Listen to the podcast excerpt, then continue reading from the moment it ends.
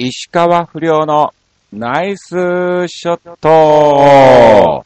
さあ、始まりました。石川不良のナイスショット。この番組は、チョアヘオ .com の協力により放送いたしております。さあ、今日が、えー3月14日ホワイトデー更新日と、えーいうことでございますけども、まあ、あのーまたまた2週間ですね、えーホワイトデー全く関係ない、えー感じでですね、私、石川不良、横山あっちが何を教えたかっていうのをね、ずらっとお話を、えーさせていただきたいと思いますが、前回更新が、えー2月末日ですね、えー28日と、えーいうことなんですけども、まあ、そうですね、そんなに、えー忙しくもなく、えー暇でもなく、えーやることはたくさんあるけども、えーなかなか、えーケツがね、上がらないみたいなね、えーそんな感じな状態だってね、本当にね。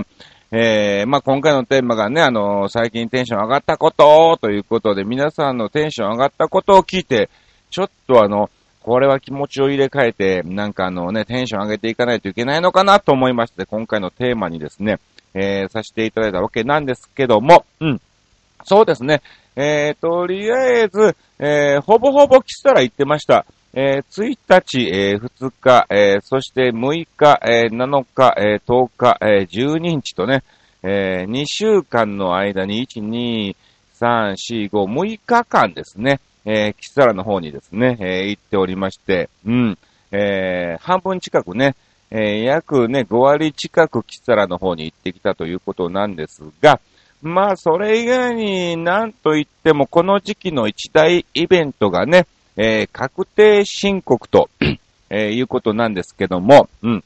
このね、確定申告行く前にですね、えーバイクの方が、えーそろそろ、えーまあ、乗せるがね、効かなくなりましてですね、えーこのね、えーエンジンを回しているゴムのね、えー部分がもう2万キロ近く走っていたので、まあ、切れてもおかしくないなというので、そろそろ交換しようかというね、時期に、えーやってまいりましたんで、ベルトがね。うん。えーなので、修理の方に持っていった結果、治らないというね、残念な、えーお知らせが届きまして、うん。あのーいくつかね、あのーね、ライトなんかもちょっとね、あのーついたりつかなかったり接触が悪かったんで、まあ、そこら辺を交換するにあたって部品なんかもね、発注してお願いしてたんですよ。えー結局ですね、えーもうこれは無理だという状態になってしまい、えー新たにバイクを買わなければいけなく、えなってしまいました。うん。え本来ならば、その、以前壊れていた、発注していた部品、うん、ベルトとか、まあ、あのね、そういうライトがつく接触部分のね、えー配線なんかも発注してて、えーそれが使えなくなっちゃったんで、えーそれも買い取らなければならないんですが、まあまあ、あのずいぶん昔から本当にお世話になってますね。うん。バイク屋さんですから、まあまあ、あのアーチさんだったら、うん、あのこのバイクね、一台余ってるので、えーまあ、あの、もともとバイクもやってたんですが、もう今車のみになってたんですね。で、その、えー在庫が、えーね、100cc のバイクがね、1台だけ余ってるから、えーそれを買ってもらうんだったら、うん、あの、こっちの部品代は、こあの、お店の方で持ちますよっていう話になりましてね、えーそのバイクの方もお値段もね、えー6万円っていう非常にね、えー安いお値段でね、えー買わしていただくことになりまして、はい。まだあの、納品は、えー済んでないんですが、今ね、いろいろと整備して手続き中ということで、はい。えー今月末ぐらいには来るんじゃないかなと思っています。で、その間、なんとですね、はい。えー車を台車で貸していただきまして、すごいね。えーバイクの修理で車を台車で借りれるって、しかもね、うん。あの、安いバイクを買った上にね、えー以前壊れた部品の商品の発注代もすべて出してくれるっていうね、非常に、はい、えー優しい、えーバイク屋さん、え車屋さんとなってますけども、はい。まあまあ、あの、なので今現在ね、家に車がある状態なんですね。はい。えただ、木更行くにしろ、車で行くと、結構、時間もかかってしまいますし、まだ車を置く、えー、駐車場代なんかを考えると、うん、えー、本当にね、あの、ギャランティーが非常に辛くなってしまいますので、うん。なので、えー、ずっとこの間来たらはですね、えー、電車で、えー、向かっているわけなんですが、はい。まあ、その、ね、えー、車が手に入ったら、まあ、手に入ったってこの期間限定ですけども、えー、ありますので、ちょっとですね、えー、確定申告、いつも、えー、バイクで行ってたんですが、えー、今回初めて車で行かしていただきました。なんか、なんかやっぱ車あると便利だねっていうのがね、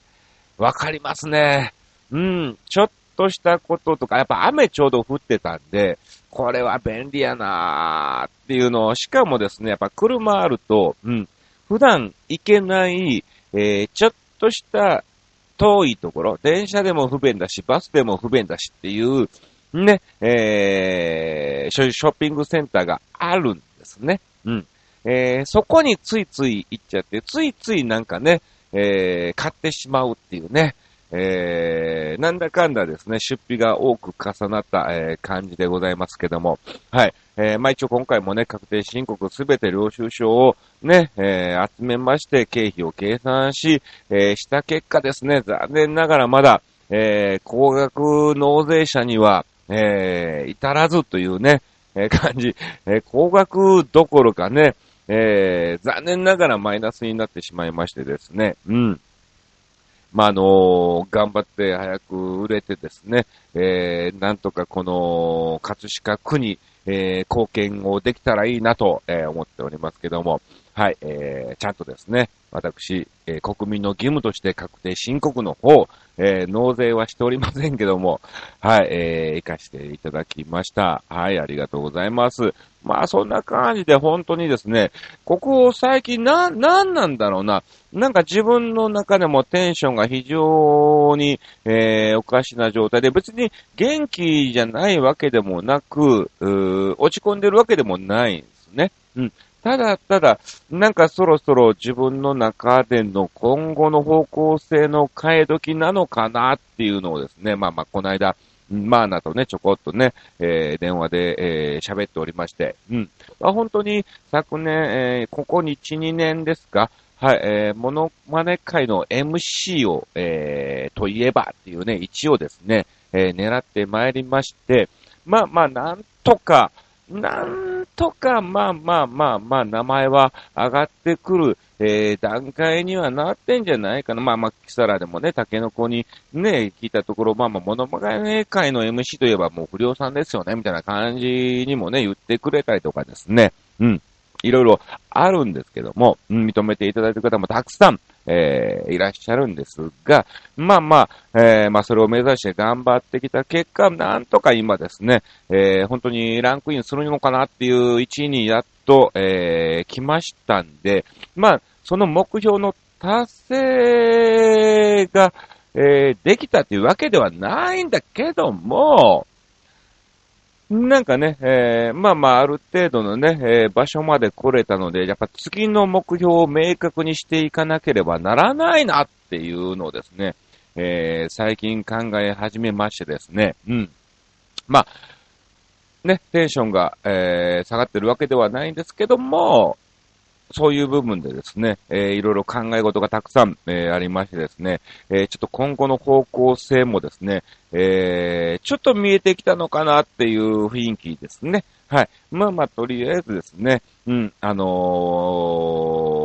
多くね、先の先を先を言えばですね、もちろん売れたいっていう気持ちも、えー、ありますし、じゃあそれを目指すにはっていう部分でですね、はい、えー、ここ最近ちょっとですね、私の中での方向転換をね、えー、していこうかなっていう感じございますから、うん。まあ本当に、それをちょっとまだまだ明確にしなければならないですし、やるべきことをちゃんと決めていかなければならないし、えー、それがすぐにですね、えー、実るっていうほどでは、えー、簡単なもんではないと思ってますから、うん。またここからね、1年2年かかるかわかりませんけども、はい。えー、ぜひぜひちょっと僕の変わり具合をですね、えー、皆さんね、あの、楽しみにしていただきたいと思います。よろしくお願いします。さあ、ということでございまして、そうですね、じゃあ先に告知としときましょうか。はい。えー、今日、え3月14日はですね、え都内でゴルフコンペの打ち上げのパーティーにね、えー、行ってくるということで、まあまあこれから、まあ、ゴルフシーズンですから、えー、こういう仕事がね、どんどんどんどん増えてくるんじゃないかなと思っております。そして、えー、15日からですね、えー、18日まで札幌スタークラブの方に、えー、出演をしております。えー、15日はかし、えー、まあまあ予約営業ということで、一部のみ、えー、営業となっております。もちろんあのね、一般の方もね、入れますからね、遊びに来ていただきたいと思うんですが、はい。16、17日にですね、1月にやろうと言っていた、えー、バブルモノマネナイト、えー、こちらがですね、ようやく3月に、えー、開催、え3月16、17日開催となりました。はい。え今回本当にバブル時代のですね、名曲を、えー、いろいろ集めて全部で20何曲あるのかな、え90分ノンストップでですね、えお届けしますので、ぜひぜひ、え札幌お越しの方、えお近くの方はですね、え見に来ていただきたいと思います。ちょっと本当に今回ですね、うん、あの、私が構成演出をさせていただきまして、まあ、あの、そんなに僕は、えー、歌が得意ではないので、えー、ほぼほぼ他のタレントさんにお任せみたいなんですが、えー、まあ、あの、MC 兼ねてですね、いろんなところで、え、いろんな形で登場しますから、はい、えー、ぜひぜひ皆さんね、はい、え、来ていただきたいと思います。え、そして、え、22は、えー、キサラですね。22、26、えー、キサラで27キサラ本編となっております。そして、えー、3月29日、これ行き当たりばったりライブボリューム19ということでですね、えー、またまた事務所ライブが開催されますので、はい、遊びに来てください。そんなもんかな ?3 月はそんなもんでございます。はい。えー、ということでございまして、今回もですね、えー、新潟県のヘナチョコヨッピーさんからですね、はい、えー、今回のテーマ以外のことについてですね、えー、お手紙をいただいておりますので、ご紹介をさせていただきましょう。不良師匠、ポンコツ。えー、さて、不良師匠にどうでもいいような質問ですが、不良師匠は最近よく北海道に遠征をされていますが、北海道でしか売られていない、えー、ローカル飲料の乳酸菌飲料、えー、ソフト活源、えー、コーラに似た、え、味らしいコアップガラナや、えー、ガラナエール、えキリンガラナ、えサイダーの一種、リボンナポリタン、えナポリンか、え昆布エキス入り健康飲料、えタングロン、ホワイトアスパラガスエキス入りの健康ドリンク、アスペルジュなどを飲んでみたことありますか？っていうか、え今度行ったら飲んでみて、味の感想を教えてください。えー、僕ちゃんもいつか飲んでみたいからさ、かっこ笑い。それではごきげんよう、ベロロロロンといただきました。うん、あのー、ありますね。えー、ガラナとか、あと、ナポリン？リボンナポリン。うん。こちらは飲んだことがあります。まあ、普通に、あのー、コンビニでも売られてますし、まあ、あのー、北海道って、あのー、ローソンとかセブンとか意外に少なくて、えー、セイコーマートっていうね、えー、コンビニが非常に、うん、えー、占めてるんですね。えー、そこでよく販売してまして、あのね、これ北海道に行った時にぜひ召し上がっていただきたいんですけども、えー、セイコーマートの、えー、おにぎりとか、あと唐揚げがめちゃめちゃうまいです。はい。あのー、コンビニなんですが、えー、そこで作っ、握ってるんですね。そこで作ってるんですよ。これがね、本当に、えー、うまいんで、えー、ぜひですね、えー、セイコーマート、えー、カツ丼もうまかったね。えー、だからコンビニ弁当もあるんだけども、セイコーマートオリジナルの弁当がね、えー、ちゃんとありますから、えー、ぜひぜひ、えー、召し上がってください。あとはそうですね、えー、飲んだことないかな。うん。タングロンとか知らないな。アスペルジュなどもないね。えー、今度行ったら、はい。えー、飲んでみたいと思います。ありがとうございます。さあ、えー、もう一つ、えー、ヘナチョコヨッピーさんありがとうございます。えー、不良師匠ポンコツ。さて、不良師匠にどうでもいいような質問ですが、えー、不良師匠はカレーライスに、えー、生卵を落として食べたりもしますか？えー、関西などでは当たり前のようですが、僕ちゃんはまだ食べてみたことありません。それではごきげんよう、ベロロロロンといただきました。そうなのよ。あのー、まあ、最近はね、本当に食べないんですけども、あのー、子供用なのかな？なんだろう、あの、やっぱりあの、卵ですから、えー、まろやかになるんですね。だから、えー、辛さが、えー、なくなっちゃう感じなんですけども、うん。あの、美味しいです。えー、ぜひぜひ召し上がっていただきたいと思います。えー、まあ、それよりもあれかな、えー、カレーライスに、えー、ぜひあの、ソースね、えー、ソースを食べて、えー、食べていただきたいと思います。うん。これは、まあ、あの、これも関西なんだろうね。えー、関東では醤油をね、かけたりもすると言いますが、はい。あの、やはりあの、男女七人夏物語でですね、えー、さんまさんがカレーライスにソースを、えー、かけて、えー、大竹しのぶさんが、あの、気色悪いみたいな感じでね、はい、えー、言ってたのがですね、はい、えー、僕の中ではね、第一印象でございますけども、これ本当に、あの、関西では普通に、はい、えー、かけて食べますから、うん、えー、ぜひぜひ召し上がってください。さあ、もう一つ行きましょう。ヘナチャカヨッピーさん、サンキュー。えー、不良師匠ポンコツ。さて、不良師匠にどうでもいいような質問ですが、えー、関西の人はメンチカツのことを、えー、ミンチカツというそうですが、不良師匠はどちらでしたか？かっこ笑い。それではごきげんよう。ベロロロローンと。そうだね。言ってたな。ミンチ、ミンチ食べるミンチ食べるみたいな感じで言ってたわ。うん。まあ、のー、まあ、最近はもうこっちが長いですから、メンチカツって言いますけど、うん。うん、なんかお母さんが、うん。今日ミンチでみたいな感じで言ってたのをこれ思い出しましたね。うん。えー、僕も言ってたと思います。でも今はメンチカツって言ってますね。はい、えー、ありがとうございます。行きましょう。もう一つ、えー、ヘナチコヨッピーさんどうも。えー、不良師匠、ポンコツ。これ毎回なんだね、ポンコツってね。えー、さて、不良師匠にどうでもいいような質問ですが、大阪名物らしい紅生姜の、えー、天ぷらって普通に、えー、食べてましたか？えー、僕ちゃんは最近まで、えー、紅生姜の天ぷらなど聞いたこともありませんでしたよ。かっこ笑い。それではごきげんよう、ベロロロロンと、えー、いただきました。そうね、ありましたね。うん。あのー、本当に子供の頃なんですけども、えー、ありましたが、こう、基本僕、紅生姜ってやっぱほらね、子供のだと、ね、あのー、苦い感じがしますから、うん。ほとんど、えー、食べてませんでしたけども、ありましたよ。うん。さあ行きましょう。だから、あの、そんなに子供の頃に食べた記憶ですから、そんなに美味しいっていうね、え、感じはなかったんですが、今食べたらどうなのかわかりませんけども、ありました。もう一つ行きましょう。えー、ひなちこよっぴーさん。えー、不良師匠ポンコツ。さて、不良師匠にどうでもいいような質問ですが、不良師匠は、えー、草屋とかドリアンとか臭いものを食べたことありますか？よく芸人さんがテレビなどで世界一臭い食べ物の、えー、ニシンの、え、塩漬けを発酵させたシュールストレミングや、えー、中華系の激激臭料理の、えー、臭豆腐とかを食べさせられ、えー、悶絶している姿を見て大爆笑したものですが、不良師匠も、えー、大受けするためならやりたいですか？かっこ笑い。それではごきげんよう。ベロロロロンといただきました。ありがとうございます。うん。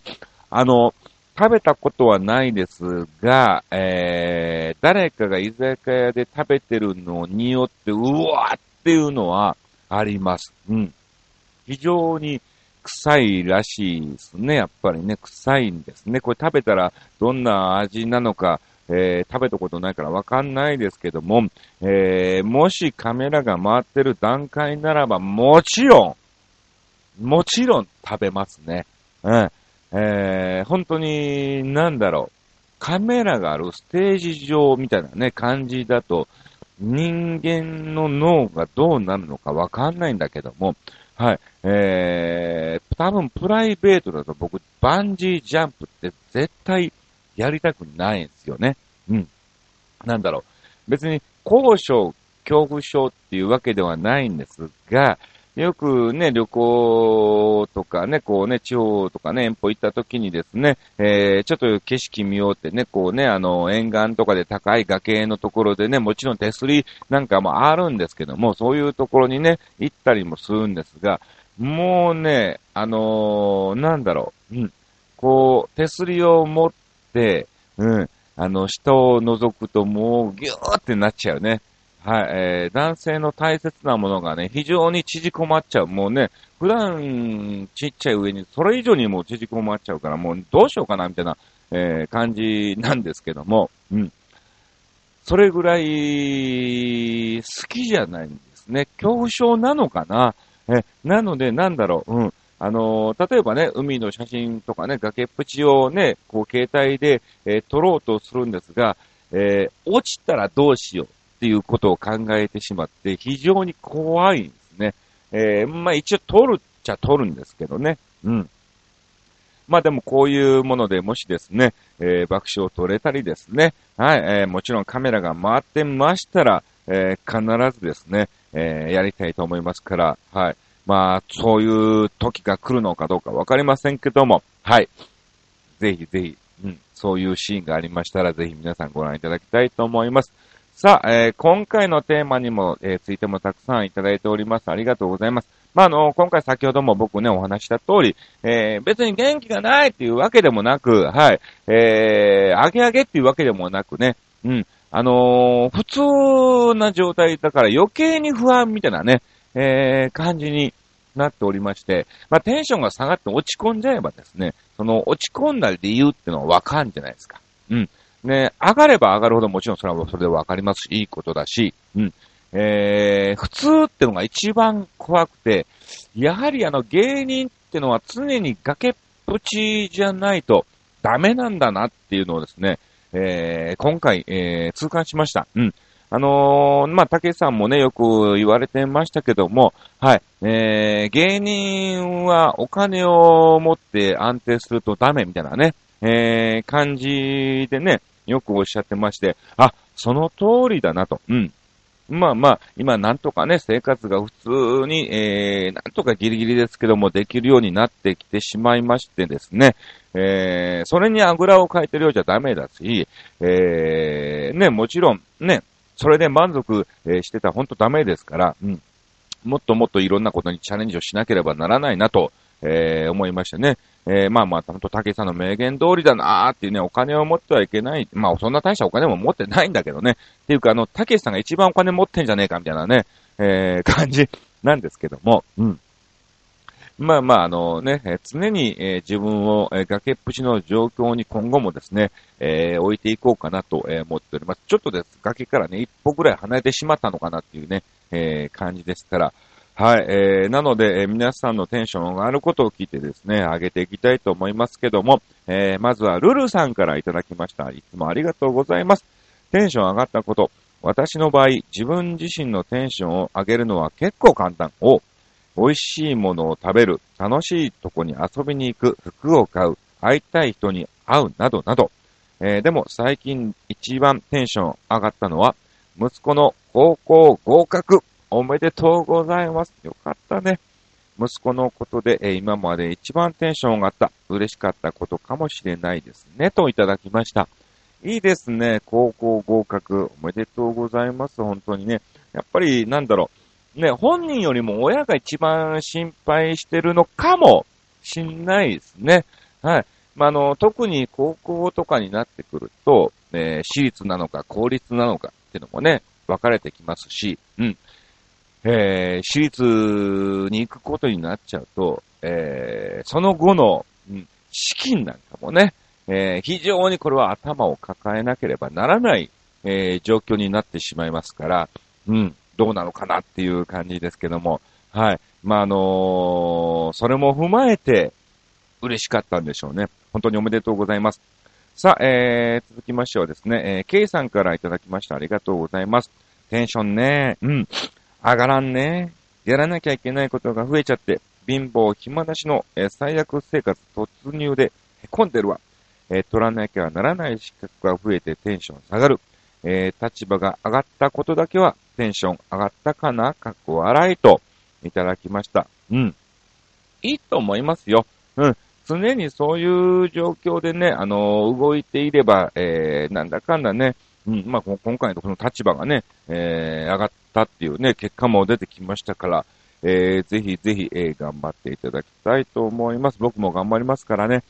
さあ、続きましてはですね、えー、ヘナチョコヨッピーさんも今回のテーマ、えー、いただきました。ラジオのテーマに答えるずらよ。うん、出ましたね。ドカ弁の感じがしますね。不良師匠ポンコツ。はい。さて、今回のテーマ、テンション上がったことについてですが、そりゃ、ラジオ番組に投稿するのが楽しみな僕ちゃんとしたら、お、ラジオでネタが読まれたらご機嫌になるね。お、いいですね。今回いっぱい読みましたよ。えー、この番組は、えー、いたじらでネタがいくら読まれようが、平常心のままですか？いえ、平常心かよ、本当にね。えー、超有名な声優さんやアニメ歌手、アイドルの番組でネタが読まれたら嬉しいよね。えー、最近某 FM ラジオ番組に変な曲をリクエストしたらかけてくれたりで嬉しくてハイテンションになったね。それではごきげんよう、ベロロロロンといただきました。ありがとうございます。いいですね。うん。ね。このチョアヒョンもね、あの音楽流せれればね、非常にいいですし、非常に僕としても、えー、楽、楽って言っちゃダメだけどね。はい。えー、ちょっとね、あの、変えれるのかなっていう感じもしましたけども。うん。なるほどね。そうですね。うん。えー、ぜひぜひ、あのー、この番組とね、いたじらでネタがいくら読まれようが平常心と、まあ読まれるのがもう当たり前みたいなね、えー、感じになってますし、僕も読むのがもう当たり前みたいなね、えー、感じになってますからね。いやー、でもね、なんとかですね、はい、えー、僕もですね、そのうち売れて、売れちゃえば、オールナイトニッポンとか、あるかもしんないし、その時にもですね、はい、えー、同じ投稿で、えー、同じ、えー、不良師匠ポンコツっていうね、えー、この皮切りでですね、はい、えー、ぜひぜひ投稿していただきたいと思います。ありがとうございます。さあ、続きまして、レギュラー、つぼいさんからいただきました。えー、最近テンション上がったこと、先月、人生初の浪曲を聴いて、新しい世界の予感がしたことかな。ほうほうほう、あ、そうなんですね。意外。えー、漫才や落語は私にとって日常的だし、えー、浅草東洋館には、えー、何回も行っているけど、あんな近くに木馬亭があるとは知りませんでした。あ、そうなの？うん。本当に一直線ですからね。はい。えー、歴史に、えー、興味がないから古典はきついけど、えー、出演者自身が作った創作、え新作はへーと感じます。浪曲は古典という先入観で、え凝り固まってたけど、え見事に、えハマりましたということでね、いただきました。ありがとうございます。そうなのよ。うん。浪曲なんかもね、うん。木馬亭で毎回、毎月やってますから、うん。本当にいろいろ、あの、講談なんかもね、これおすすめですね。はい。あのー、講談も、なんだろう、うん。ちょっとした、ね、はい。えー、古典っていうイメージがあるんですが、えー、もちろん新作なりね、創作の講談なんかもあってですね、はい。えー、映像を使ったりとかね、えー、そういうのもしてる方もいらっしゃいますので、えー、ぜひ、ぜひ、えー、講談の方もですね、えー、見に行っていただきたいと思います。さあ、ということでございまして、今回もたくさんの投稿ありがとうございました。えー、次回が28日更新ということなので、えー、26、27あたりの午前中にですね、えー、収録をしたいと思います。うん、おそらくこのあたりですね、えー、行き当たりばったりライブ、おじさんとロボの打ち合わせがね、えー、ございますから、なんだかんだ、えー、バタバタしてるかもしれませんが、あ、そうそうそうそう、はい、64ライブがですね、急遽決まりました。え、4月2日、中野芸能小劇場でですね、え、開催されますから、はい、ぜひぜひお時間あったら見に来ていただきたいと思います。うん。そんなもんかな。はい、えー、ということでございまして、えー、今回もですね、えー、聞いていただきまして、誠にありがとうございました。以上、石川不良のナイスショットでした。今日はいい時間ですね。